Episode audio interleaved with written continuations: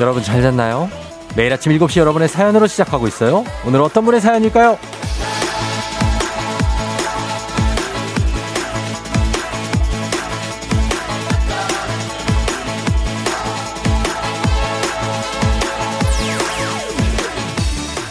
1594님, 토요일이 아내 생일인데요. 계획이 뭐냐고 묻는데 제가 뭘 계획해야 하죠? 아님 이병미 씨 생일 축하해.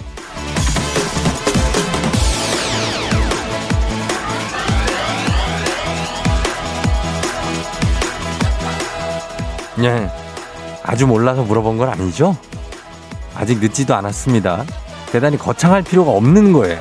작은 선물이라도 하나 준비하고, 뭐 아내가 좋아하는 식당에서 포장 하나 하고, 그 정도면 됩니다. 맞죠? 아니면 뭐 꽃 정도? 아내들이 남편한테 원하는 게 굉장한 건 아니잖아요. 6월 11일 금요일, 소소한 행복을 누릴 수 있는 주말이 시작됐습니다. 당신의 모닝 파트너 조종의 FM 대행진입니다. 6월 11일 금요일 주말의 시작, KBS 쿨 FM 조종의 FM 대행진. 오늘 첫 곡은 그레거스의 트리트로 시작했습니다. 네, 그레거스는 덴마크의 싱어송라이터입니다. 덴마크 사람이에요. 오늘 오프닝의 주인공 1594님인데, 예, 1594님이 연락이 온 것 같은데, 1594. 출석 체크 감사합니다. 옆에 와이프랑 같이 듣고 있는데 너무 좋아하네요. 아, 그래요? 병미 씨가? 그래요. 오늘 출석 체크, 오프닝 출석 체크 성공입니다. 아주 단시간에 성공했습니다. 이런 게 뭐 말하자면은 어떤 계획의 첫 단계 아니겠습니까? 예? 우리 병미 씨 사랑하는 아내의 생일을 축하하기 위해서 라디오에 사연을 보내고 또 소개가 되고 이러면 이제 잘 풀려요. 이제부터는 뭐 간단합니다. 뭐 이렇게 어려운 거 할 필요 없고 그냥 알잖아요. 예. 남영수 님이 세상 제발 세상의 모든 와이프님들 남편에게 가이드라인을 주세요. 예, 남편들이 사실 잘 모를 수 있습니다. 뭘 어떻게 해야 될지. 그러나 좀 꾸며보는 것도 이것저것 뭐 할지. 김유림 씨가 가이드 나옵니다. 가이드라인. 특별한 이벤트도 좋지만 저는 그날만큼은 기분 상하지 않게 지내는 것만으로도 좋을 것 같다. 야, 진짜 욕심 없다. 소소한 게 큰 행복이라 생각하는 1인입니다. 아, 뭐 큰일을 겪었어요, 유림 씨. 참 욕심 없어. 난 이런 사람들은 정말 부러워요. 예, 이렇게 되기 쉽지 않거든요. 3116님, 장미꽃 한 송이에 꽃바람. 아, 꽃바람이 아니라 콧바람. 그리고 두둑한 현금 봉투. 남편들은 몰라요. 아, 그렇습니다. 예, 요런 거면 됩니다. 제가 볼 때 요거면 돼요. 장미꽃 한 송이, 콧바람, 현금. 그러니까 제가 볼 때는 현금입니다. 예.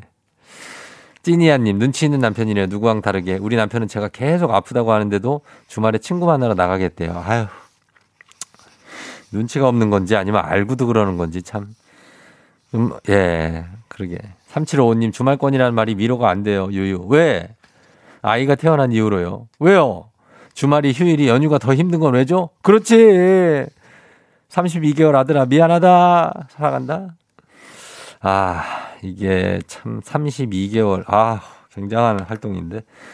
주말권이 위로가 안 되는 분들 저도 알아요. 저도 여러분께 주말권이라고 이렇게 얘기하면서 저도 주말 되면은 굉장히 주말이 더 바쁩니다. 사실 애 보느라고. 근데 뭐 그래도 주말이 좋지 않아요? 기분은 좋던데, 뭐, 몸은 좀 힘들어도, 예. 그래서 오늘 금요일이니까 완전 주말권이라는 겁니다. 자, 그래서 우리 본격적으로. 자, 지금 가야 됩니다. 시간이 없습니다. 지금 가야 돼. 시간 없어요. 자, 매주 금요일마다 찾아오는 사행성 출장 방송. 느닷없는 행운을 잡아라 있습니다. 일단 뽑고 시작합니다. 여러분. 자, 뽑습니다. 잘 들어야 돼요, 이거. 갑니다. 하나, 둘, 셋. 들렸어요? 첫 번째 번호. 하나. 아직 들어가. 몇 번? 5번입니다. 5번 뽑았습니다. 5번. 지금 숫자 5번이 전화번호 뒷자리에 포함되어 있다 하는 분들 문자 주세요. 자, 5만 원 상당의 페이셜 클렌저 5번 뽑았습니다. 보내드릴게요. 자, 그리고 여기서 끝이 아닙니다. 오늘 방송 진행되는 동안 3번 더 뽑는데요. 3개까지는 뒷번호 순서 상관없이 있기만 하면 저희가 페이셜 클렌저 추첨 통해서 4번째까지 뽑히면 그 번호 그대로 조합 있는 분들 그대로 연락 주시면 25만 원 상당의 선풍기 쏘도록 하겠습니다. 단문 50원 장문병원에 문자 샵 8910으로 보내주시면 되겠습니다. 5번입니다. 자, 날씨 알아보죠. 기상청 연결합니다. 윤지수 씨.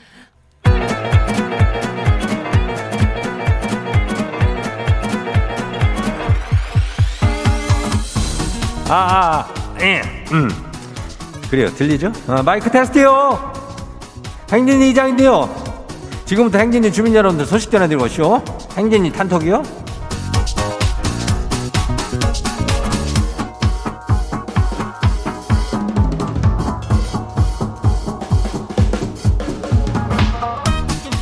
예, 그래야 행진이 소식 다 들어오시오 못 들어오시오? 뭐 들어오시오? 아유 이슈 오늘 행진이 바쁜 날이요. 오늘 저 번호 뽑고 또 퀴즈 저 풀고 알죠? 예, 초중고 퀴즈 애기야 풀자. 예, 신청들 해요. 단문 50원에 장문병원에 문자가 샵하고 89하고도 106. 예, 신청 받으면서 행진이 단톡도 지금 가야 돼요. 같이 봐요. 첫 번째 소식 봐요. 2023 주민이요. 이장님 속 터져요. 중2 딸이 중학교 첫 시험 보고 와서 하는 얘기가 엄마 난 공부는 아닌가 봐요. 그냥 돈 많이 벌게요. 예, 뭔 속이 터져. 아니 이렇게 본인이 이렇게 대견스럽게 이게 나는 돈을 많이 벌겠다고 그러는데 예? 잘 지켜봐. 공부도 할게요. 예, 괜찮요? 다음 봐요. 두 번째 것이 봐요. 1375 주민이요. 거시기 위로 좀 해줘봐요. 지가요 어제 고백했는데 차였슈. 그냥 차인 것도 아니고 아주 완곡한 거절을 받았슈. 그래야 뭐 살다 보면은 차일 때도 있고 뭐 그런 거 아니요? 찰 때도 있고 그러니까 괜찮아요 뭐. 아유 형님 한마디 해줘요. 괜찮아요 뭐. 크게 해줘요. 괜찮아요 뭐. 예, 그래요. 그 뭐 좀만 지나면 괜찮아질게요. 뭐 그 여자를 이렇게 너무 사랑하고 그런겨? 아이고 또 다른 사람 있으니까 좋은 사람 나타날게요. 예, 괜찮아요. 다음 봐요. 1655 주민요. 학교 가기가 싫은 아들이요. 주말이란 소리에 놀라쇼. 아니 깜짝 놀라 물어보네요. 주말? 학교 안 가요? 라고요. 주은아 힘내라. 학교 가자.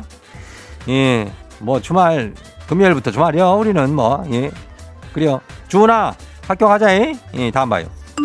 정소현 주민이요. 정소현. 이장님 여긴 부산이요. 부산 어묵 유명한 거 알죠? 시기가 부산에서 남편이랑 어묵 장사하는데요. 기름 소다피라 더워 죽겠쇼. 그려 부산 어묵 하면은 최고 아뇨. 만나제. 예. 그래 아무튼 뭐 어묵 장사가 대박 났으면 좋겠는데. 예. 잘 맛있을 것 같아. 잘 돼야 돼요. 다음 봐요. 6153 주민요. 마지막이요. 비 오는 날은 뭐요? 예, 그렇죠. 칼국수죠. 그냥 김치 칼국수도 좋고요. 감자 칼국수도 좋고요. 칼칼한 청양고수 칼국수도 좋은데요. 지가 제일로 좋아하는 칼국수는 알고니 칼국수요. 얼큰해 매콤한 국물도 끝내주고 알고니가 이거 고추냉이에 찍어 먹으면 아주 그냥 최고요. 그래요. 뭐 먹는 얘기를 얘기야. 아유 배가 또 고프잖아. 뭐라도 좀 다들 좀 먹고 있는겨 주민 여러분. 예, 챙겨 먹자고요.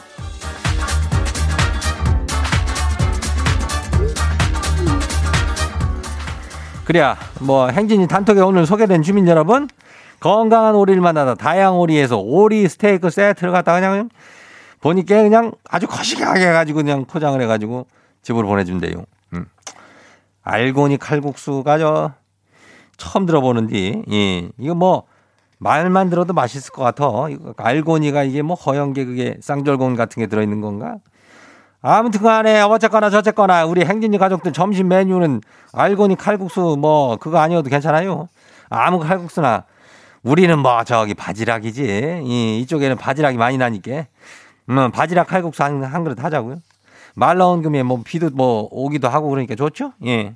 행진이 단톡 항상 열려요. 행진이 가족들한테 알려주고 싶은 정보나 소식이 있으면은 행진이 단톡 말머리 달아가지고 여기로 보내주면 돼요. 예. 어디요? 단문 50원에 장문 100원에 문자 샵하고 89106. 예. 끝번호 5번 문자들 계속 제대로 보내봐요. 오늘은 여기까지 해요. 라붐 상상 더하기. 와우! 어디서 운세 좀 보셨군요. 오늘 어떤 하루가 될지 노래로 알아봅니다. 단돈 50원의 행복 코인 운세방.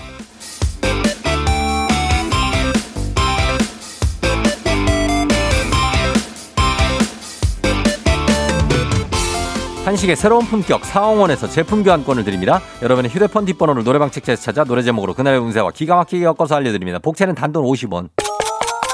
동전을 투입하세요. 단문 50원, 장문 100원에 문자 샵 8910 운세 말머리만 달아서 보내주세요. 오늘 여러분의 노래 운세 볼까요? 0311님. 더울까 봐 민소매 입고 나왔는데 깜빡하고 겨드랑이 털 정리를 안 했는데요. 아이들이 왜 이렇게 많이 자라 있죠? 오늘 괜찮겠죠?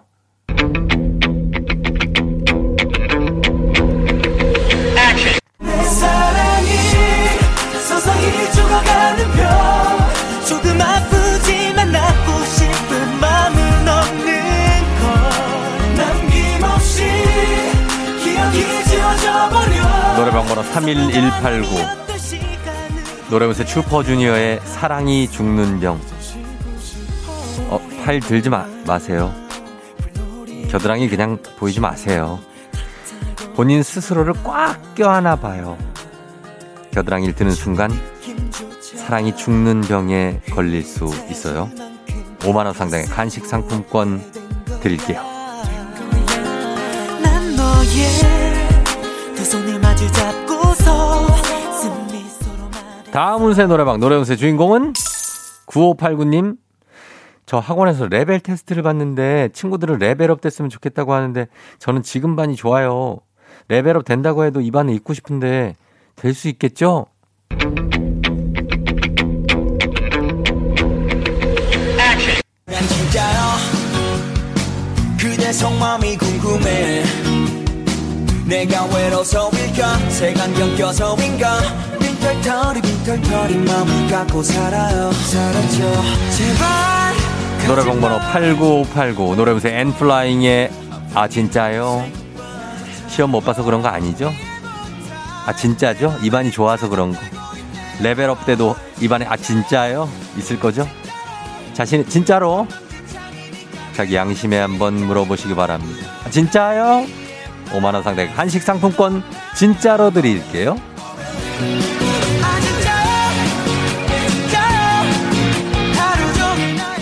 네, 마지막 오늘의 노래 운세 이분입니다.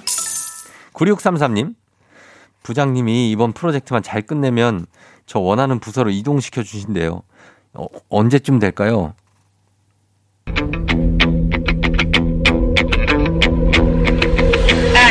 알잖아.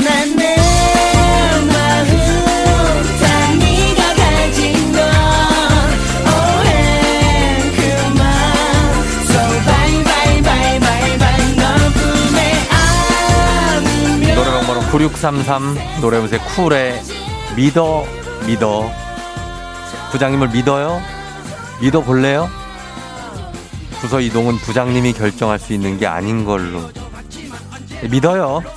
5만원 상당의 간식 상품권 쏩니다.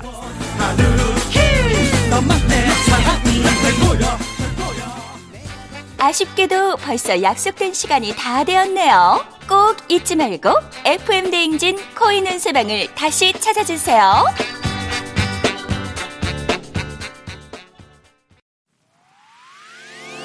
FM 대행진에서 드리는 선물입니다.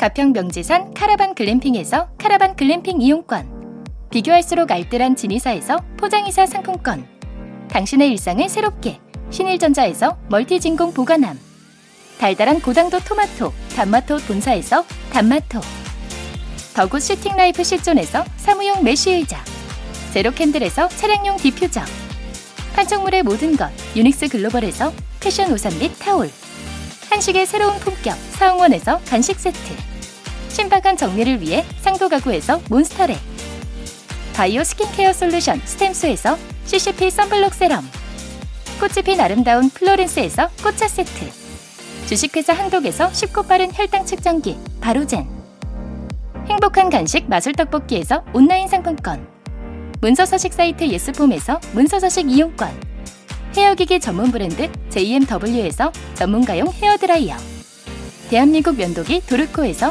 면도기 세트, 메디컬 스킨케어 브랜드 DMS에서 코르테 화장품 세트, 갈베사이다로 속 시원하게 음료, 온가족이 즐거운 웅진플레이 도시에서 워터파크 앤 온천스파 이용권, 첼로사진예술원에서 가족사진 촬영권, 천연화장품 봉프레에서 모바일 상품 교환권, 판촉물 전문그룹 기프코, 기프코에서 텀블러 세트, 하루 72초 투자 헤어맥스에서 탈모치료기기, 아름다운 비주얼 아비주에서 뷰티 상품권, 지그넉 순간 지그넉 비피더스에서 식후 유산균, 의사가 만든 베개 시가드 닥터필로에서 3종 구조 베개, 미세먼지 고민 해결 뷰인스에서 올인원 페이셜 클렌저, 건강한 기업 오트리 포드빌리지에서 재미랩 그래놀라, 향기로 정하는 마음 코코도르에서 디퓨저, 후끈후끈 마사지 효과 박찬호 크림과 메디핑 세트를 드립니다. 자, 바로 다음 번호 뽑아봅니다. 첫 번호 5번 뽑았죠, 제가. 자, 다음 번호 갑니다. 자, 지금 가요. 오늘 잘 도네, 이거. 아직 돌아요. 아직 돌고 있어요. 자, 아직 돌아. 야, 얘 언제까지 돌 거야? 멈춰라! 번호는 1번입니다. 1번. 자, 1번 뽑았습니다. 휴대전화 뒷번호에 1이 포함되어 있기만 하는 분들 다들 문자 보내주세요. 단문 50원 장문병원에 샵8910입니다. 페이셜 클렌저 저희가 준비할 거예요. 자, 나머지 숫자 잠시 후에 다시 또 계속 뽑을게요. SG 워너비 타임리스 듣고 애기 아플자로 돌아올게요. Yeah. 조우종을 울려라. Yeah. 우리 모두 종을 울려라. Yeah. 출근길 FM 대행진을 할 때 때마다 종을 울려라. 다시 조우종을 울려라. 지금은 FM 대행진을 할 때 yeah. 종을 울려. 종을 울려. 종을 울려.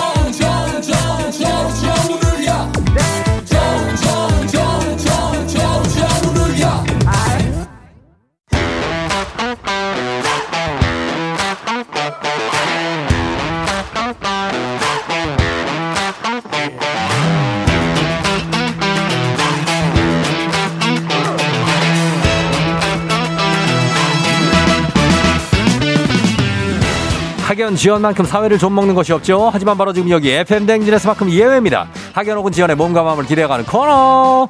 애기야 풀자. 퀴즈 풀자 애기야.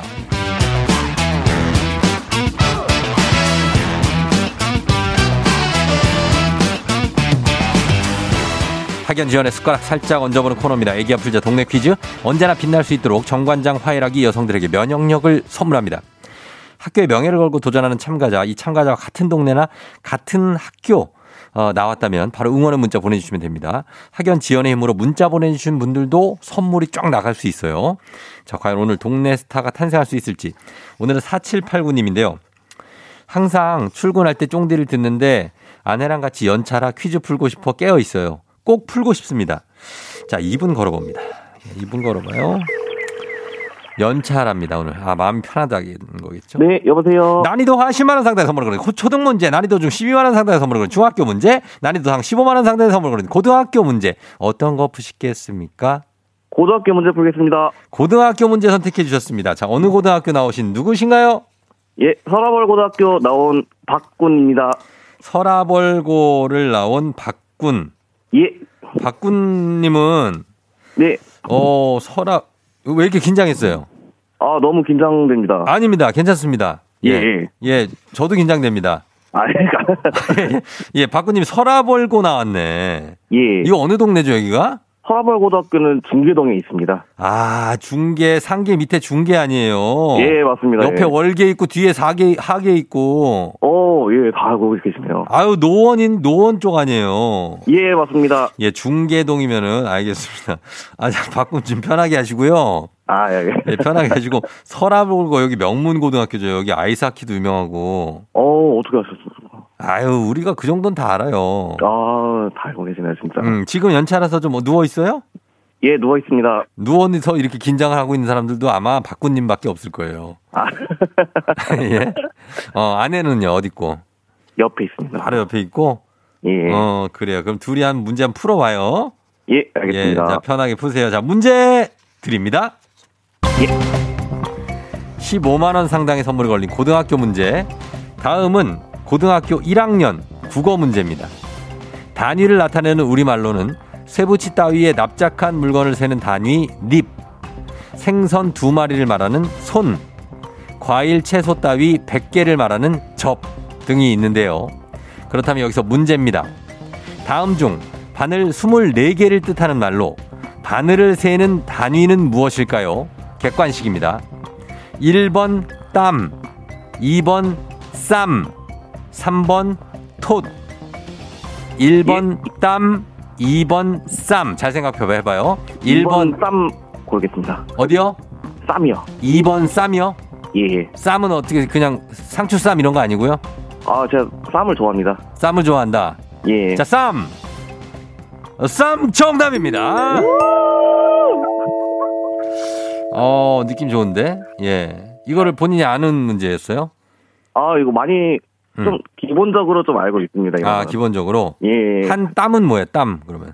땀이요? 네, 땀. 그거는 한 땀 한 땀 꿰는 거 아닌가요? 크, 정확하네. 예. 톳은 뭐예요? 톳이요? 예. 톳은 그 해조류로 알고 있습니다. 그렇지. 김 한 톳 이렇게. 예. 이 기특한 총각이 아니구나. 굉장히 이런 걸 해박하네요, 이쪽에. 다 많이 들어서 이걸. 야, 그래요. 서라벌고 바꾼, 굉장히 지금 처음 성적 좋습니다. 감사합니다. 자, 그럼 지금은 중계동 안 살죠? 지금 어디 살아요? 지금은 하남 미사 살고 있습니다. 하남 미사지구, 그쪽 예. 강변지구에 사시는구나. 네, 맞습니다. 그래, 거기 사람 많이 가는데 거기 대형 쇼핑몰 가고. 맞습니다. 일단 생활이 네. 다 보인다. 내가 보여. 야. 자, 알겠습니다. 자, 그러면은 여러분, 우리 사회 학연 지원 타파이치지만 여기서만큼 학연 지원 중요합니다. 자, 네. 동네 친구랑 보너스 퀴즈. 서라벌 고등학교 라인. 예, 이쪽 분들 문자 보내주시고요. 중계동, 예, 그쪽에서. 그리고 하남 미사에 계시다고 하니까 하남 미사, 하남 사시는 분들도 많이 보내주시면 좋겠습니다. 응원 문자. 단문 50원, 장문 100원의 정보 이용료들은 샵8910. 여러분의 응원의 힘입어 퀴즈에 성공하면, 자, 박군님께는 획득한 기본 선물과 함께 15만원 상당의 유산균 얹어드리고요. 그리고 동네 출신 응원해주신 청취자분들 모바일 커피 쿠폰 쫙 쏘도록 하겠습니다. 자, 준비되셨습니까? 네, 됐습니다. 자, 두 번째 문제도 꼭 맞히시기 바랍니다. 문제 드립니다. 고등학교 2학년 화학 문제입니다. 지금까지 알려진 원소는 약 120종으로 다양한데요. 이 원소들을 일정한 규칙에 따라 나열한 것을 주기율표라고 합니다. 그렇다면 이것은 원소 주기율표 18족에서 헬륨 다음으로 가벼운 원소로 원소 기호는 Ne, 방전관에 넣으면 아름다운 색을 내는 특성이 있어 프레젠테이션 할 때 사용하는 붉은빛 빛을 내는 포인터, 피부과 레이저, 전광판 등에 주로 많이 쓰입니다. 과연 이것은 무엇일까요? 15만 원 상당의 가족사진 촬영권, 동네 친구 30명의 선물도 걸려있는 이것. 제가 문과를 나와서 힌트를 주시면 안 될까요? 원소기호 NE. NE를 읽으면 뭐예요? NE. 네. 그죠? NE. NE를 읽으면 네죠? 예. 거기에다 하나만 더 붙이면 됩니다. 자, 정답은? 네온으로 하겠습니다. 네온이요? 예. 네온. 정답입니다.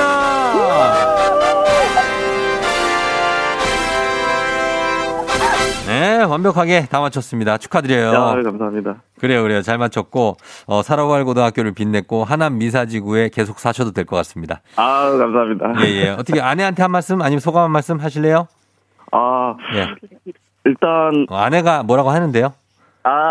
예. 옆에 계속 재밌게 맨날 같이 듣고 있어가지고. 아내만 바꿔봐요. 한번. 어떤 분인지 한번. 잠시만요. 네. 안녕하세요. 안녕하세요. 예, 그래요. 남편 응원 한번 해주세요. 뭐라 해야 돼. 화이팅. 저 쫑디 너무 좋아요. 감사해요. 많이 들어주시고. 네네. 오늘 연차 잘 쉬시고. 박구님 한마디 하세요, 그러면. 예. 네. 항상 출근할 때 쫑디 FM 라디오 정말 매일 듣고 있거든요. 그래서. 네. 7시 30분마다 이제 퀴즈도 하트 붙는 거 듣고, 그 다음에 뒤에 이제 있을 애기들이 노래 부르는 것도 항상 잘 듣고 있는데, 네. 오늘 진짜 딱 이거 퀴즈 풀려고 연차를 내가지고, 네. 진짜 딱 한 번 딱 문자 보냈는데 진짜 돼가지고 너무 좋고요. 네네. 앞으로 이제 정말 쫑디 FM 대행진도 계속 또 많이 듣고, 네. 항상 응원을 하도록 하겠습니다. 감사합니다. 고생 많으셨고. 예. 네. 고생은 아니요. 화이팅입니다. 저기 퀴즈 풀려고 연차를 냈다고요? 사실 그건 아니잖아. 그건 아닌데 네, 감사감사 퀴즈도 같이 풀려고 한번 연차를 냈습니다. 그러니까 그렇게 하면 우리 너무 미안하잖아. 우리가 퀴즈 때문에 연차냈다 그러면 이게 뭐라고? 아닙니다. 알겠습니다. 예, 박부님 네. 축하하고 결혼한 지 얼마 안 됐나 봐요. 얼마 안 됐습니다. 신혼기가 강하게 느껴져 지금. 달달한 기가 느껴집니다. 아무튼 예 축하드리면서 예 앞으로도 FM 댕진 자주 들어주세요. 아 감사합니다. 그래요. 박군유 안녕. 아내 와이프님도 안녕. 네. 안녕. 네. 좋은 하루 되세요. 그래요. 아유 예 참 예 알콩달콩 잘 살고 계신 것 같습니다. 서라벌고등학교 1728님 저 때는 미아리에 있었죠. 제가 아이스하키 출신입니다. 아 그쪽으로 옮긴 거군요. 서라벌고등학교가 7710님 헐 서라벌고 저 2000년 졸업생이에요. 기름에 있다가 2학년 때 중계동 갔어요. 화이팅. 1701님 우와 우리 아들이 서라벌고 나왔다고. 5118님 94년 졸업생 후배님 화이팅. 저랑 동갑 같은데. 9187님 남편이 서라벌고 출신. 105님 서라벌고랑 미팅을 했는데 요것도 연결되나요? 장동민 씨도 서라벌고 나왔어요. 장동민 씨는 충청도 쪽 아니요? 아 서울에서 학교를 나왔나 보구나. 아무튼 이분들께 모두 아 예아 선물 드리도록 하겠습니다. 예. 자, 그러면서 바로 다음 문제로 넘어갑니다. FM댕진 가족 중에서 5세에서 9세까지 어린이라면 누구나 참여 가능한 5959 노래 퀴즈. 오늘은 8세입니다. 8세 김시연 어린이가 5959 노래 퀴즈를 불러줬는데 시연 어린이 노래 듣고 여러분 제목만 보내주시면 돼요. 정답자 10분 추첨해서 쇼핑몰 상품권 드립니다. 짧은 건 50원, 긴 건 100원, 문자 샵 8910, 콩은 무료입니다. 자, 시연 어린이 나와주세요. 하늘은 우리 향이 열려 있어. 그리고 내 곁에는 네가 있어. 환한 미소와 함께 성있는 그래 너란 푸른 바다야. 아이 너무 잘하는데 이 정도면 어른들하고 다를 바가 없어요. 이 친구는 야 8살인데 뭐 그래요 이 정도로 잘한다고. 자 다시 한번 들어보도록 하겠습니다. 들려주세요. 하늘은 우리 향이 열려있어. 그리고 내 곁에는 네가 있어. 환한 미소와 함께 성있는 그래 너란 푸른 바다야. 그래. 중간중간에 약간의 그런 게 8세 특유의 이런 게 있긴 한데 그래도 잘 부르네요. 예. 아, 또 하나 나오네. 요거랑 거의 같이 가는 노래 하나 나옵니다. 김성재의 말하자면 들으면서 여러분 문자 받을게요. 짧은 건 50원, 긴 건 100원, 문자 샵 8910, 콩은 무료입니다. 제목 보내주세요. 갑니다, 노래. 김성재의 말하자면 듣고 왔습니다. 자, 5959 노래 퀴즈 오늘 정답 발표하도록 하겠습니다. 정답 뭐죠? 하늘이 향해 열려있어. 아하. 그리고 내 곁에는 네가 있어. 사랑이 좋아 함께하는 그래 너란 푸른 바다야. 뭐 이런 날도 있는 거죠. 예, 굉장히 쉽죠. 자, 허수정 씨 여름 안에서 수영하고 싶어요 하셨습니다. 올해는 잘해가지고 좀 수영도 좀 하고 그래요. 예, 진짜로. 자, 오늘 여름 안에서 맞춰주신 분들 중에 선물 받으실 분들 명단 홈페이지 선곡표 게시판에 올려놓도록 하겠습니다. 오늘 5959 노래 불러준 8살 김시현 어린이 정말 엄청 잘 불렀습니다. 뭐 더 이상이 없어요. 예. 오늘 5959 노래 퀴즈 주인공이 되고 싶은 5세에서 9세까지 어린이들 카카오 플러스 친구 조우종의 FM댕진 친구 추가해 주시면 되고요. 자세한 참여 방법 나와 있습니다. 채택된 어린이는 블루투스 스피커 보내드릴게요. 너가 아침에 나올 때 다시 나를 봐주지 않을까 생각해. 다시 또 play. 혹시 내가 힘겨울 때 나에게로 걸어와 버튼을 눌러줄 수 있니 please. Play play radio and play play on it. Play play 조종의 FM 댕진. Play play radio and play play on it. Play play 조종의 FM 댕진.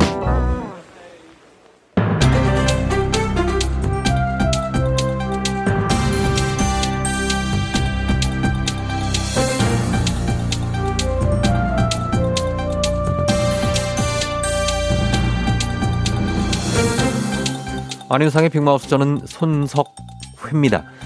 직접 만날 수 있는 친구는 없어도 인친은 수백 명에서 수천 명에 달하는 분들이 있지요. 인친의 피드를 하나라도 놓칠 수 없어 수시로 확인하고 댓글을 달면서 꽤 많은 시간을 쏟기도 하는데요. 안녕하쇼. 나 윤문식이요. 인친? 인친이 도대체 뭐요? 응? 야야, 나 최종원인데 말이야. 모르면 좀 가만히 좀 있어. 인친, 인터넷 친구, 이거야 이 자식아. 됐어? 싸가지 없이 가르쳐주려고 하던 좋게 가르쳐주지 됐어가 뭐요? 안녕하세요, 주연이걸랑요. 자식들 인마, 나이 먹어서 싸움질 하지 말고 들어가 이 자식들 인마. 자, 죄송하지만 세 분 다 들어가시면 되지요. 아, 안 싸운데 왜 들어가냐 이 자식아 인마. 예, 그럼 옆에 계시죠. 예.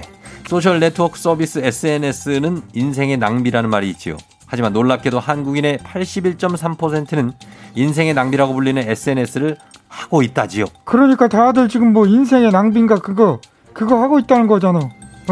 아이고, 이거 어쩌자고도 그런지 몰라. 야야, 모르면 가만히 있으라고 내가 했어 안 했어?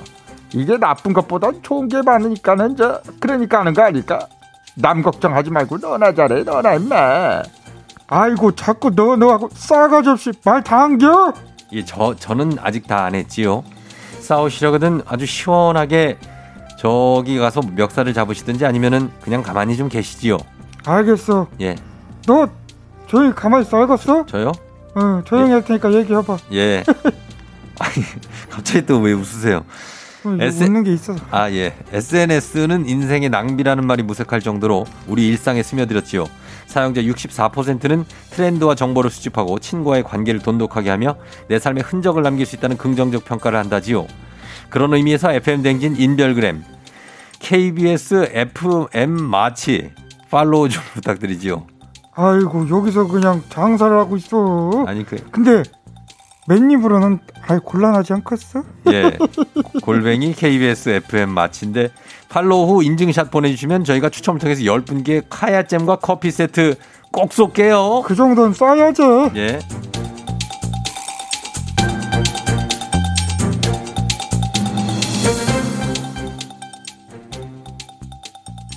다음 소식입니다. 국제 밀 가격의 기준이 되는 시카고 상품거래소의 밀 선물 가격은 최근 7년 만에 최고를 기록했지요. 덕분에 수입 곡물 가격이 1년 사이 30% 넘게 올랐는데요. 원재료 가격이 크게 오르면서 원가 부담이 커진 라면업계의 제품 가격 인상을 두고 고민이 커지고 있다지요. 안녕하세요. 나 저 콜라 좋아하는 레드홍이 라면 가격 인상에 반대합니다. 라면은 저 서민 음식 아닙니까? 라면도 마음 편히 못 사 먹으면 그 되겠어요. 맞습니다. 그래서 수년째 원가 부담에도 라면 가격은 동결이지요. 하지만 더는 라면 업계도 힘들다는 게 사실이지요. 아니, 힘들어요. 우리가 라면 이거 얼마나 많이 사 먹는데 이렇게 많이 팔아주는데 힘들다 그러고 그게 난 이해가 안 되는데. 원재료 가격 급등으로 제품 마진율이 급격히 떨어졌다지요. 많이 팔리면 팔릴수록 오히려 영업이익률이 떨어지는 기현상이 발생되고 있다지요. 라면 업계 관계자는 껌 한 통도 1,000원이 넘는 시대인데 한 끼 식사인 라면 가격이 700원 내외라는 건 말도 안 되는 상황이다라고 호소하고 있지요. 그 말 한번 잘 꺼냈어요. 그 혹시 껌값이 너무 비싸다는 생각 안 해봤나? 했습니다. 1,000원이야 껌이 요즘? 네. 이 껌값을 내려야겠다는 생각을 해야 됩니다. 그리고 껌이랑 라면이랑 같아요. 껌은 이게 저 기호식품이라 안 사 먹으면 그만이야. 내가 안 사 먹은 지 꽤 오래됐어. 근데 라면은 그럴 수가 없어. 나 같은 사람들한테는 이게 주식이나 마찬가지인데. 주식이에요? 좋아해. 나는 라면 가격 인상에 반대해요. 반대. 제발.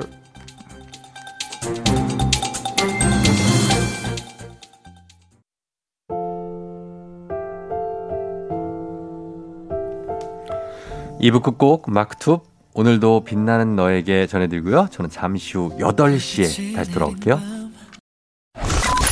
You're rocking with the DJ. DJ. 조종의 FM. 어머나 벌써 8시. 어쩌지 벌써 8시네. 회사 가기 싫은걸. 알고 있어.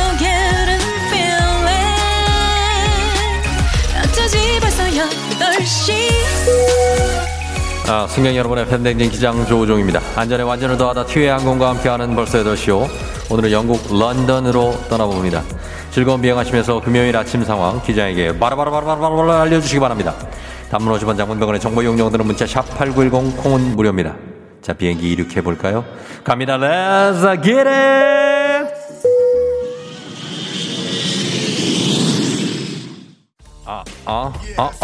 자, 번호 뽑아봅니다. 1, 2부에서 5번, 1번 뽑았죠? 세 번째 숫자 나갑니다. 아, 예! 이번엔 금방 옵니다. 세 번째 숫자. 예. 2번입니다. 2번. 자, 2번입니다. 자, 그렇다면 휴대전화 뒷번호 중에 2번이 포함됐다 하시는 분들 문자 보내주세요. 추첨 통해서 페이셜 클렌저 보내드릴게요. 단문 50원 장문병원의 문자 샵8910 컴온. 자, 이제 마지막 번호만 남았습니다. 여러분, 느닷없는 행복, 행운을 잡아라. 5번 512까지 뽑았습니다. 마지막 번호까지 순서대로 휴대전화 뒷번호 동일한 분 25만원 상에 선풍기 쏩니다. 그대여, 과연 그가 누가 될 것인지 돌려봅니다. 가나요? 마지막 번호 어떤 번호인가요? 4번입니다. 아, yeah, please stop. 5124님 전화주세요. 5124님 전화주세요. 25만원 상당의 선풍기가 걸려있습니다. 담으로시반 장문병원에 문자 샵8910 yeah. 자, 오늘 행운의 주인공 5124님 연결되어 있습니다. 전화 받아봅니다. 안녕하세요. 예, 안녕하세요. 축하합니다. 소리 질러. 난리 났습니다. 25만원 상당의 선풍기 당첨입니다. 어디 사시는 누구신지 자기소개 부탁드려요. 예, 안녕하세요. 송파구에 살고 있는 성냥이라고 합니다. 송파구의 성냥, 오늘 아주 기분 좋은 날 되시고요. 안녕히 가세요. 예, 안녕하세요. 예, 안녕. 예, 안녕. 축하합니다. 구윤서씨, 머리 감다가 원래 쓰던 향이 아닌 것 같아 봤더니 우리 짱돌이의 애견 샴푸였네요. 근데 괜찮은데요? 가끔씩 쓰면 괜찮습니다. 0805님, 대진여고 3학년 11반 친구들 선생님이 늘 응원한다. 우리 대진여고 친구들 재미있게 즐겁게 학교 생활하시기 바랍니다. Let's get it!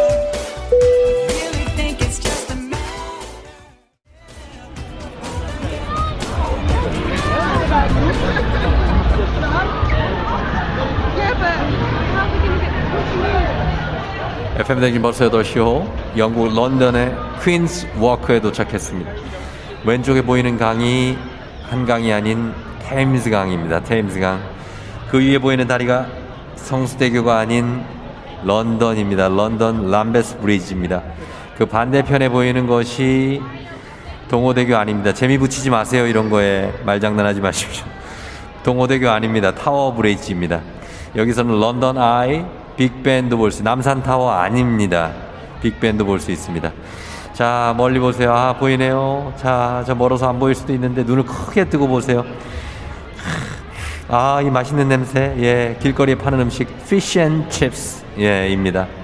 아주 맛있진 않습니다. 우리 오징어 튀김요? 예, 그게 맛있습니다. 김말이 우리께 더 맛있어요. 여기 근데 런던이니까 피쉬앤칩스 한번 드셔보십시오. 신당동 아닙니다. 예, 오장동 하지 마세요. 코로나 시대 여행을 떠나지 못하는 청취자들을 위한 여행지 ASMR. 내일도 원하는 곳을 안전하게 모시도록 하겠습니다. Thank you very, 감사합니다. 자, 날씨 알아보도록 하겠습니다. 연결합니다. 기상청의 윤지수 씨 전해주세요. 조종의 FM 대행진.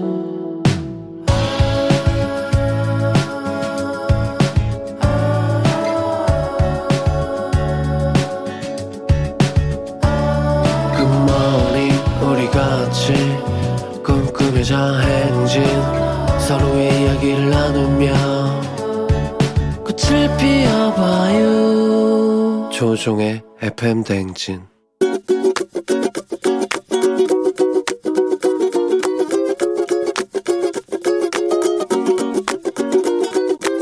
안녕하세요. 저는 제 딸인 이수민, 이수빈, 사랑스러운 딸들에게 잔소리를 하려고 하거든요. 큰딸은 지금 초등학교 6학년이고요. 작은 딸은 초등학교 1학년에 지금 다니고 있습니다. 저희 딸은 제가 일을 하거나 집 밖에 있을 때 전화를 자주 해가지고 빨리 집에 들어왔으면 좋겠다, 같이 놀아달라고 계속 연락을 하는 상태입니다. 아빠, 엄마가 안 놀아줘, 언니가 안 놀아줘, 아니 아빠 심심해 하면서 두 딸이 좀 자주 전화하는 편입니다. 근데 제가 퇴근해가지고 한 7시나 8시 사이에 퇴근하게 되면 잘 때까지 저한테 꼭 많은 관심을 안 보이거든요.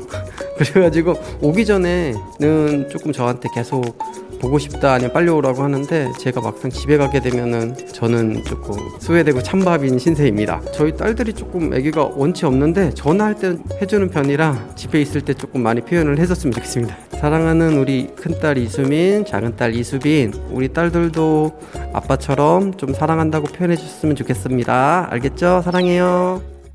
터보의 사이버 러버 듣고 왔습니다. 예. 1497님이 또 나온다. 미친 선곡. 사이버 러버라니. 그 사이버 러버지 뭐. 예. 집에 오면 찬밥인데. 6239님 이 노래를 틀진 몰랐다. 크크크크크. 이진우님께서 오늘, 예, 아빠인데 초등학교 6학년 이수민, 초1 이수빈. 딸들한테 일찍 들어와서 놀아달라고 전화를 자주 한다요.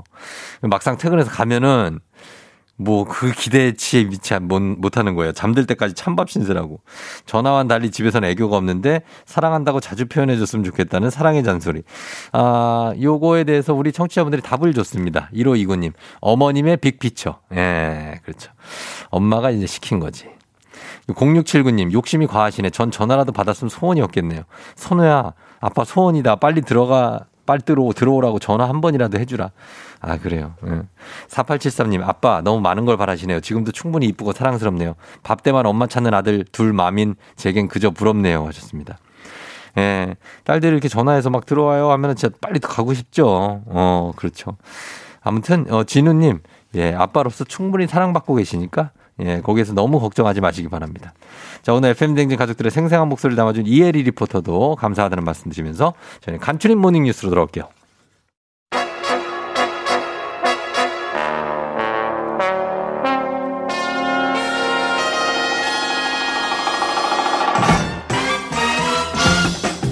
뉴스 맛집 인증마크 발급 요망 간추린 모닝뉴스 KBS 조정인 기자와 함께합니다. 안녕하세요. 네, 안녕하세요. 예, 네. 오늘도 잘 오셨네요. 네, 잘 왔습니다. 이제 완벽하게 복직해서 회사 생활에 적응을 했네요.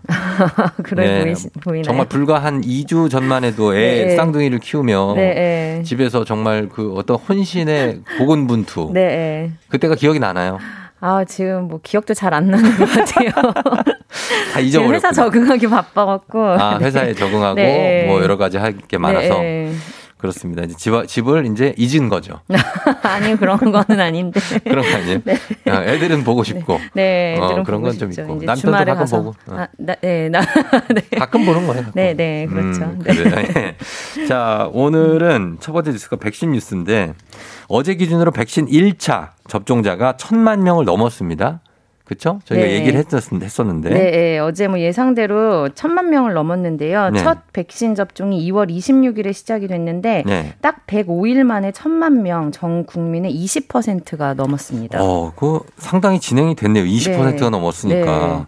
그래서 지금 정부가 목표한 게 이달 말까지 1,300만에서 1,400만 명 가겠다 했는데, 이 정도 속도감이면 목표 달성은 좀 무난해 보이죠? 네, 뭐 어제가 6월 9일인데 1,000만을 넘었고 요즘 네. 하루에 수십만 명이 접종을 하고 있기 때문에 정부 목표는 충분히 가능할 것 같고요. 네. 사실 욕심을 내면 이제 물량만 충분히 들어오면 산술적으로는 이달 말에는 2,000만 명 넘게 접종도 할 수는 있어요. 그런데 아쉬운 건 그 정도 물량이 이달에 다 들어오지는 않는다는 겁니다. 그러니까 이게 우리 그 시민 국민 여러분들이 뭐 속도가 느려서 이게 느린 게 절대 아니에요. 네, 그렇죠. 이분들 맞기 시작해서 자기들 가면 네. 무섭습니다.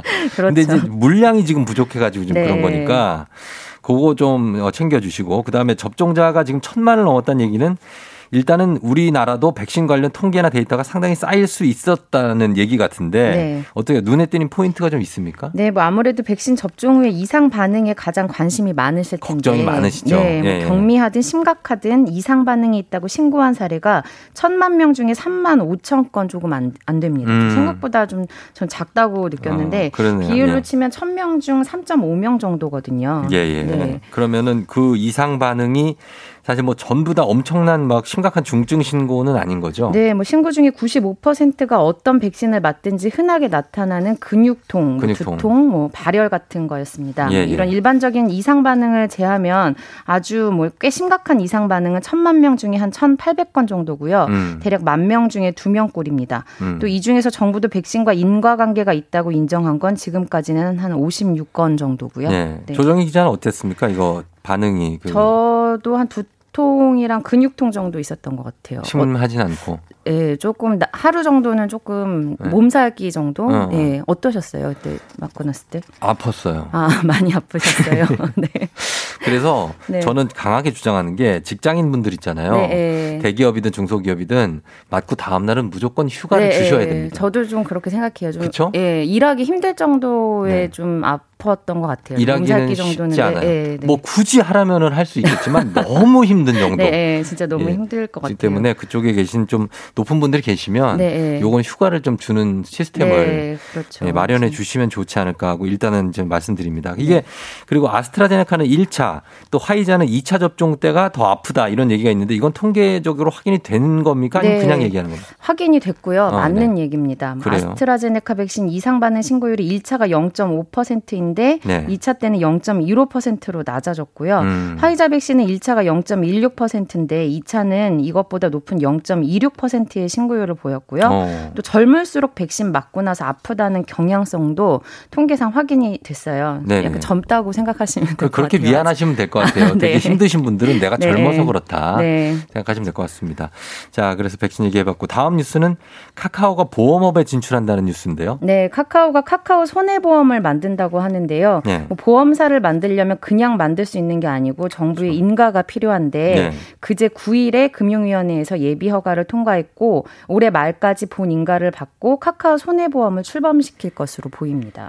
근데 우리나라에 이제 사실 보험사가 수십 개가 있는데 네. 요 카카오가 보험사 하나 추가되는 게 특별한 뉴스가 됩니까? 뭐 좀 더 지켜는 봐야겠지만 보험업계의 판도를 상당히 바꿀 가능성은 있어 보입니다. 뭐 카카오 가입자가 3,600만 명이고 그렇죠. 우리나라 경제 활동하는 사람은 다 쓴다는 이제 엄청난 소비자 저변도 강점이지만 네. 더 관심이 가는 점은 종전의 보험사와는 완전히 다른 형태의 보험 상품을 내놓을 거라는 기대감을 받고 있고 카카오 역시 부인하지 않고 있습니다. 그러면 기존 보험 상품과 좀 색다른 상품이 있다라면 뭐 예를 들면 뭐가 있을까요? 반송비 보험이라고 해서 네. 인터넷 쇼핑 결제할 때 뭐 200원이나 300원 정도 더 내면 네. 반품비 보험사가 대신 내드립니다. 이건 어떠세요?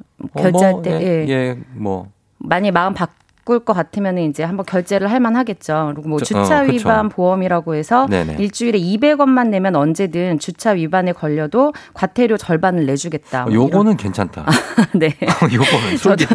네, 이게 네. 좀 아깝잖아요. 네, 아깝죠. 네, 근데 우리나라 보험은 아니고 중국에서 신생 보험사가 내놓은 생활 밀착형 틈새 보험인데 예, 예. 이 중에서 특히 반송비 보험이 엄청난 성공을 거뒀어요. 1년 만에 가입자가 2억 명이 모았거든요. 그래서 카카오가 이런 전략을 벤치마킹할 것으로 보이고 소비자 입장에서는 관심 있게 지켜볼 필요가 있을 것 같습니다. 그래요. 네. 짧게 하나 더 보면 요즘에 꿀을 먹는데 꿀이 요즘 국산 꿀이 좀 작황이 안 좋다고요? 네, 네. 작년과 올해 2년 연속 대흉작이라고 하는데요. 그냥 흉년인 정도가 아니라 대흉년이라고 합니다. 아니, 그래요? 어느 네. 정도나 그래요? 보통은 이제 한 해 8만 톤 정도가 수확이 되는데 네. 작년에는 1만 톤 정도 생산이 됐고요. 올해도 잘 돼봐야 15,000톤 정도라고 하거든요. 네. 근데 이게 그 벌이 없어서가 아니라 사실 꽃이 없어서 그런 거라 그래요. 그래서 봄 날씨 한번 생각해 보면 3월이 엄청 따뜻했다가 또 엄청 추웠다가 기억나시죠? 그래서 꿀벌이 활동을 하기도 전에 꽃이 너무 빨리 펴버린 건데 그랬다가 뭐 올봄에 추운 날은 또 확 춥고 이래서 뭐 일찍 핀 꽃이 일찍 떨어져서 알겠습니다. 네.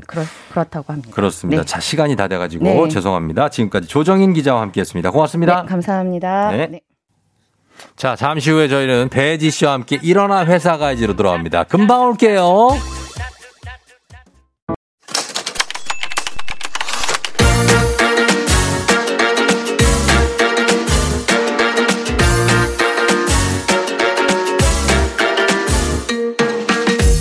세상에서 가장 슬픈 말 헤어져 아니죠. 먹지마 아니죠. 울지마 아니죠. 매일 들어도 매일 슬픈 그 말 일어나 회사 가야지.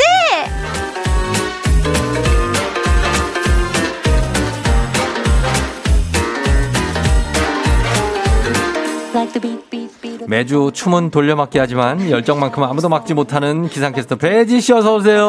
안녕하세요. 반갑습니다. 배지입니다. 예, 괜찮아요? 괜찮아요. 아, 말하려고요? 아니요. 아. 설마요. 사람은 뭘로 보고 얘기 안 할게요. 아, 그래요? 예, 예. 네네네. 깜짝이야. 지금 눈에서 불을 쏘는데 약간 살짝 주눅들 뻔했어요. 괜찮아요. 말해도 괜찮아요. 아니야, 괜찮아요. 제 입으로 말할 때까지 기다릴게요. 알겠습니다. 예. 그럼 인스타를 보니까 네. 지난 수요일 밤에 어떤 분이 FM 댕진 출근 전에 미리 춤 연습하시나요? 라고 물었더니 혜지 씨가 연습할게요. 돌려막기해서 미안해잉. 이렇게 답을 했다고. 아니, 저는 이분의 질문이 너무 웃겼어요. 네. 아, 제 춤을 보시고 미리 춤 연습하시나요? 이렇게 질문을 하신 게 네. 그냥 하는 거예요. 그냥 흔드는 거예요. 아, 이분은 춤 연습을 미리 하는 줄 알고 물어봤을까요? 연습을 안 해서 물어봤나? 과연? 공 PD가 남긴 거 아니야? 그럴 수도 있고. 네. 아무리 봐도 배혜진님의 눈웃음에 콩이 환해집니다. 김준영 씨. 아유, 감사합니다. 예. 아유, 제가 오늘 진짜 좀 흔들려고 했는데. 뭐 얘기하려고? 하지 마. 아, 또 출근길 더러워져. 좀 이따 얘기해요. 좀 이따가 할게요. 예, 알겠습니다. 좋아요. 자, 그러면은 오늘 좀 페이스 조절 잘 하면서. 아, 좋아요. 큰일 나면. 네. 자, 일어나시다가 오늘 어떤 사연인지 바로 만나봅니다.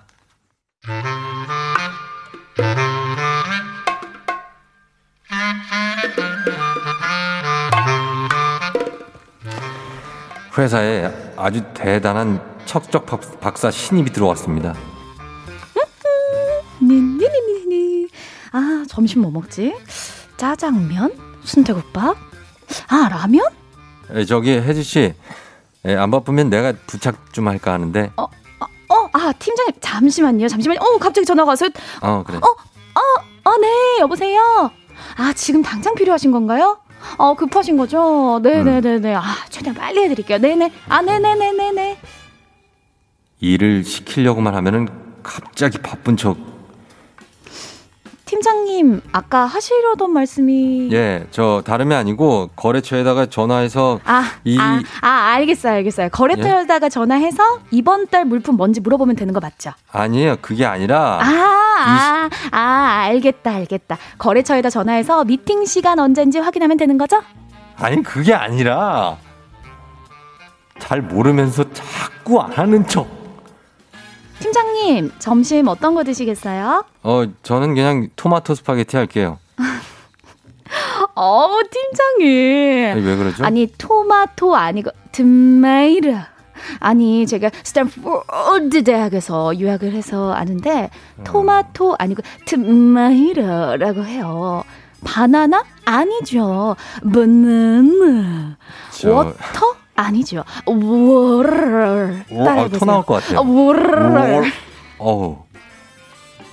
여기에 잘난 척까지. 이렇게 아주 툭하면 척하는 척척 박사인데요.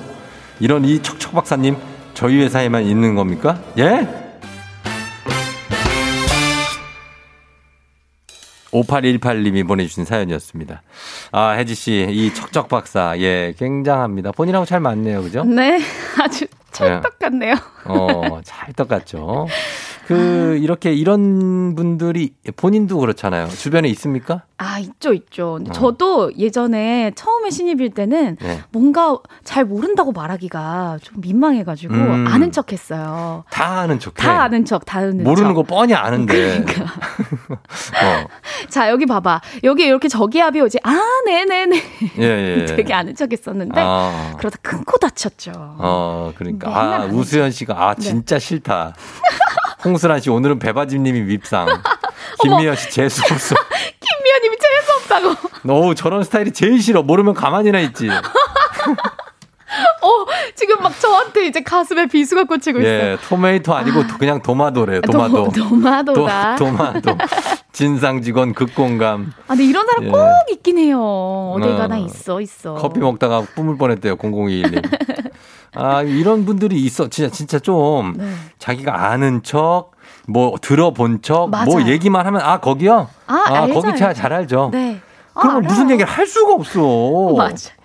정윤성 님이 저희 부장님, 아, 부장님 부르기만 해도 아니야.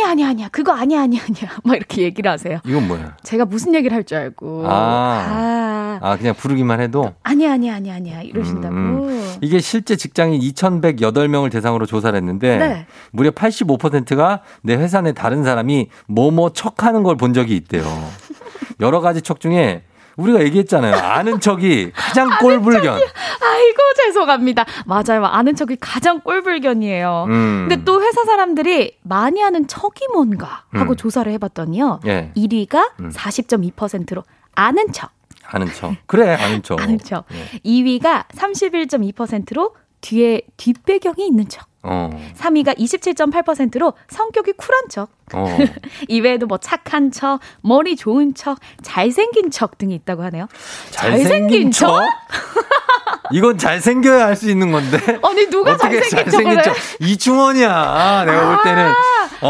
맞네. 이충원이지. 이게 지금 또 안경 조금씩 올리면서 알죠. 약간 지적해 보이는 또 척. 마스크도 쓰니까 자기 눈 라인만 잘생긴 척 하고 있어요. 자신감이 있는 거죠. 내리면 다 난리 난다고 또. 뭘 엄지척이야 또. 엄지척. 아니야. 너 아니야 주인공. 잘생긴 척 아니야. 아니야. 왜 자꾸 그래.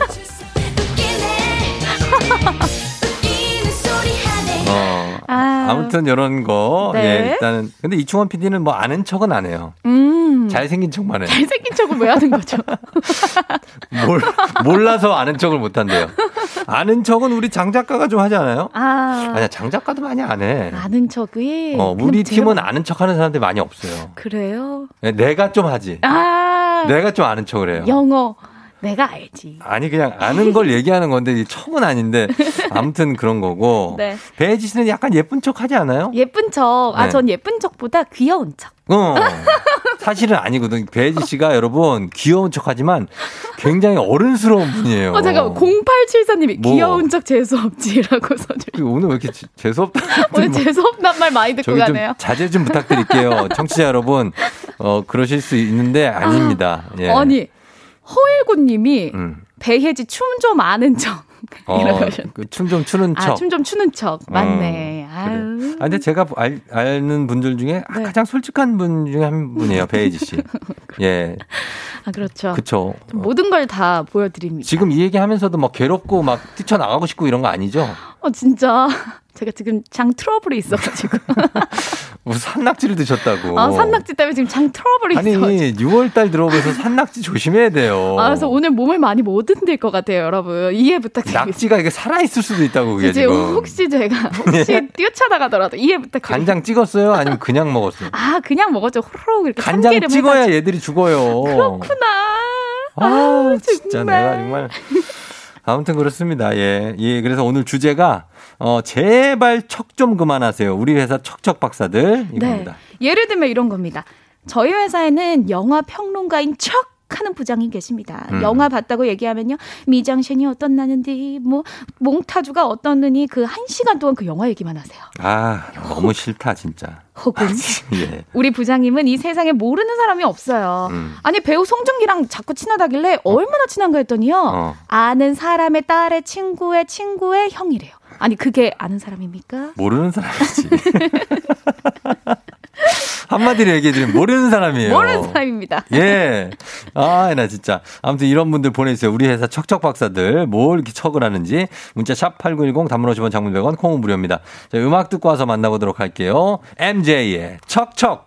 MJ 척척 듣고 왔습니다. 이 노래 처음 들어봤는데 완전 제 스타일이에요.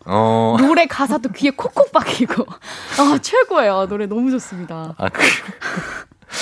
본인 스타일을 네. 너무 잘 알 것 같아요.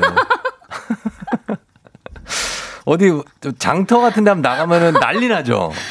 너무 좋죠. 어머님들 난리 나잖아. 시장 그냥. 가면 최고죠. 특히 또 할아버지님들 난리 나고. 난리 나죠.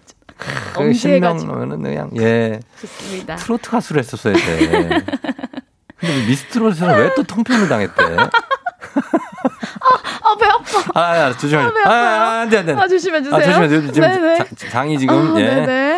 자, 오늘 갑니다. FM 대행진 기상캐스터 배혜지 씨와 함께 일어나 회사 가야지 함께하고 있습니다. 배혜지 씨 배가 지금 안 좋은데 조금 참을 수 있다고 합니다. 네, 참습니다. 네. 자, 봅니다. 척척박사들 어떤 사연이 있을까요? 네, 2603님. 우리 사무실 선배는 어떤 주제로 대화를 해도 인터셉트에서 대화 점유율 90%를 가져갑니다. 모든 사례와 경험을 다 가지고 있어요. 그러니까. 아는 척이네요. 아는 척이거나. 아니, 그러니까 좀 옆에 사람들도 그런 얘기 할 기회를 줘야 되거든요. 맞아요. 들어야죠. 자기가 뭔가 아니까 그 얘기 하는 거거든요. 그 얘기 하고 싶은데 그거를 해가지고 자기가 좀 더 한다고 그래가지고 가져가면 안 되지. 맞아, 맞아. 또 9674님. 네. 저희 회사에도 질문을 하고 알아. 내 말이 그 말이야. 이런다니까요. 그러면서 왜 질문을 하는지. 이게 참 진짜 이 유혹이 있어요. 뭐냐면 사람이 본능적으로 네. 내가 아는 게 나왔어. 그랬고 아니면은 내가 저번에 했던 얘기가 네. 지금 보니까 딱 들어맞은 거야. 그럼 가만히 있어야 되거든요. 근데 가서 내가 뭐라 그랬어? 맞지? 거봐. 아까 내가 내 말이 맞지? 이 말이 진짜 하고 싶어. 아니 쫑디님. 예? 찰떡인데요? 뭐가? 평소에 아는 척 좀 하시는 것 같은데. 저요? 어떻게? 아니, 그러니까 그 말이 하고 싶은데 저는 안 하고 참는 때가 많거든요. 근데 이거를 많이 할 때는 많이 하죠. 이영표 씨도 되게 많이 해요. 제가 뭐라 그랬습니까? 축구하면서. 맞네. 제가 뭐라 그랬습니까? 제가 이긴다고 했죠? 이겼죠? 들어갔습니다. 뭐 제가 뭐라 그랬습니까? 그래갖고 우리 그때 축구 담당 PD가 이영표 씨 내가 뭐라 그랬습니까? 하지 말라고. 그랬어요? 그거 너무 많이 하지 말라고. PD가 그러더라고.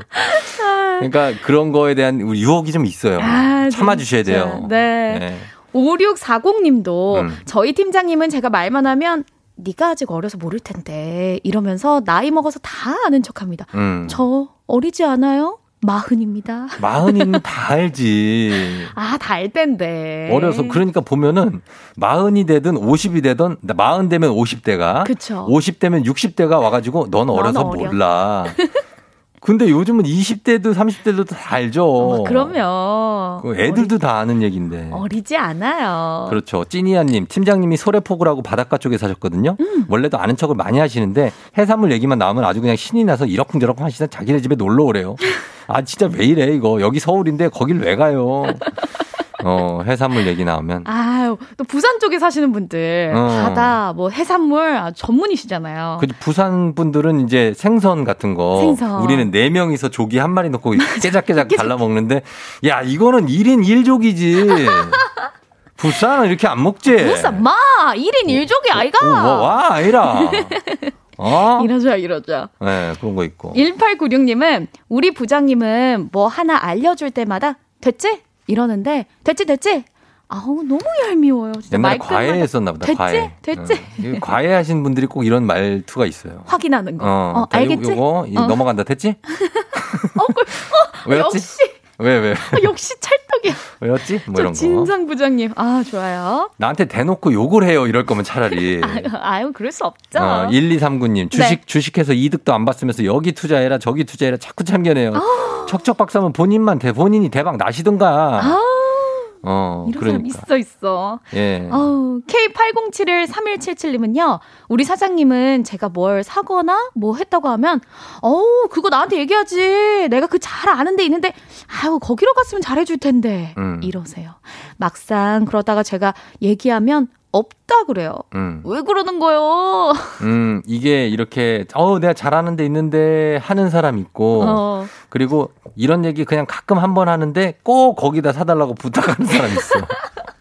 선배님 그러면 그때 말씀하신 거기 제가 좀 부탁드려도 될까요? 이렇게. 맞아요. 있죠. 그걸 해주려고 했다는 얘기는 아니었는데. 그렇죠.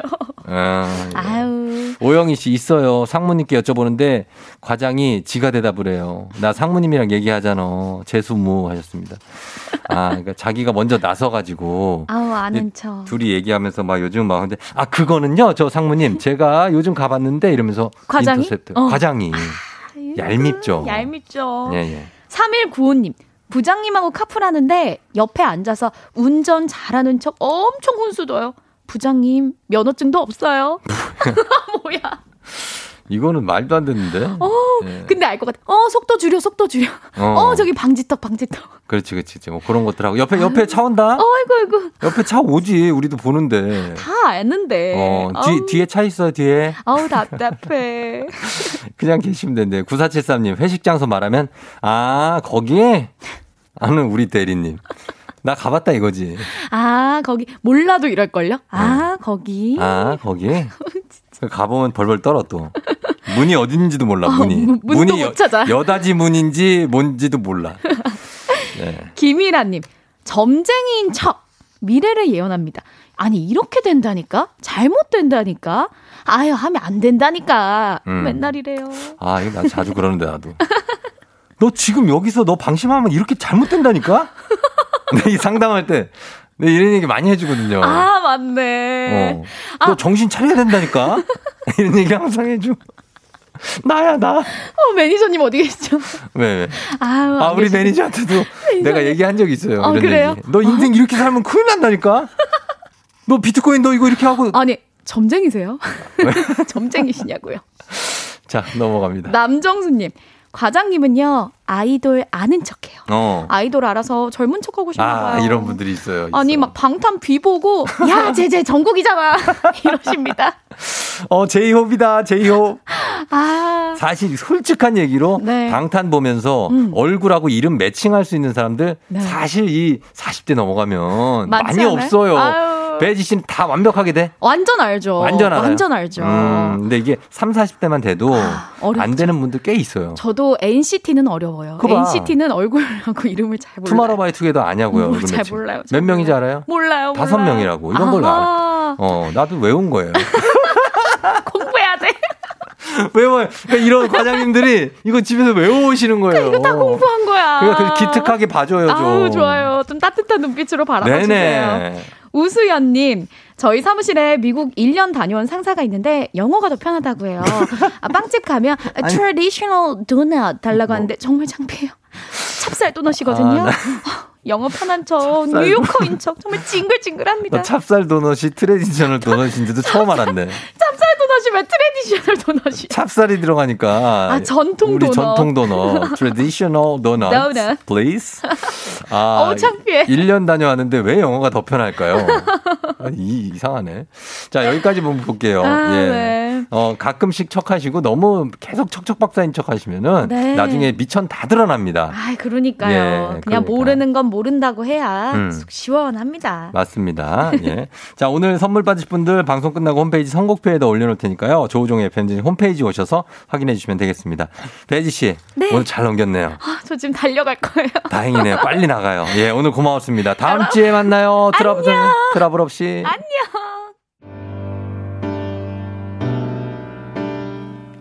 FM 댕진 오늘 마지막 곡 바람이 분답니다. 예, 이소라의 이 곡 전해드리면서 쫑디는 예 물러갑니다. 여러분 오늘 금요일이에요. 주말입니다. 이제 잘 보내시고 또 저는 내일 만나요. 오늘도 골든벨 울리는 하루 되시길 바랄게요.